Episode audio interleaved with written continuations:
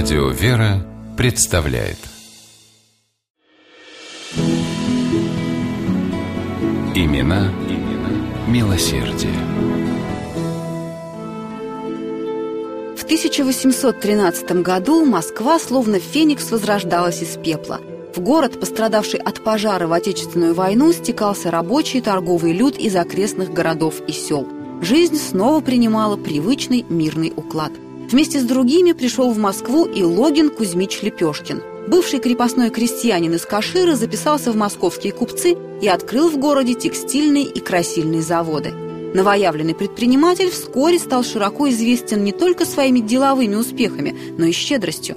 Лепешкин раздавал милостыню, жертвовал на восстановление храмов после пожара и на строительство новых церквей. Сыновьям своим, Василию и Семену, Логин Кузьмич с детства втолковывал главное. Важно уметь копить деньги, еще важнее уметь ими делиться с тем, кто в нужде. Дети, в особенности младший Семен, твердо усвоили наставление отца. Семен Логинович основал в селе Муромцево Дмитровского уезда собственную мануфактуру, доходы с которой всегда распределял так, чтобы и семью обеспечить, и поддержать нуждающихся. В течение десяти лет Семен Логинович был старостой церкви на Даниловском кладбище. На его средства ветхий деревянный храм был перестроен, вместо него появилась каменная церковь Святого Духа – которую Семен Лепешкин поддерживал пожертвованиями всю свою жизнь. Большое попечение оказывал он Андреевской богадельне, приюту для пожилых людей, открытому по особому распоряжению императора Александра I в стенах монастыря святого Андрея Стратилата на Воробьевке. Когда московское купечество обратилось к императору с просьбой об открытии богадельни, Семен Лепешкин одним из первых поставил свою подпись на листке по сбору средств – 30 тысяч рублей – выделил Семен Логинович на пособие неимущим и стипендии нуждающимся студентам мещанских училищ Москвы.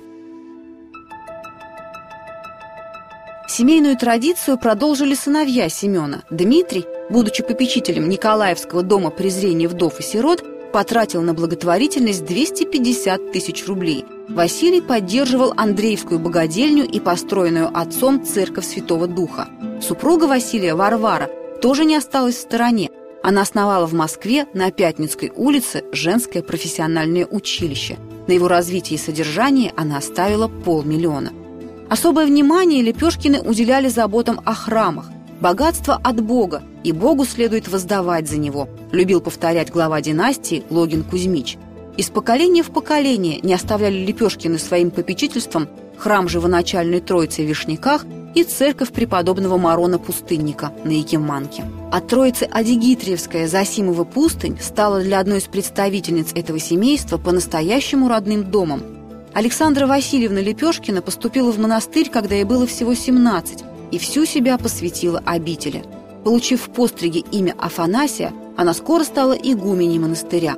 В годы гонений на церковь матушка Афанасия не отступила от веры даже под страхом смерти и была причислена к лику святых новомучеников и исповедников российских. Имена, имена милосердия.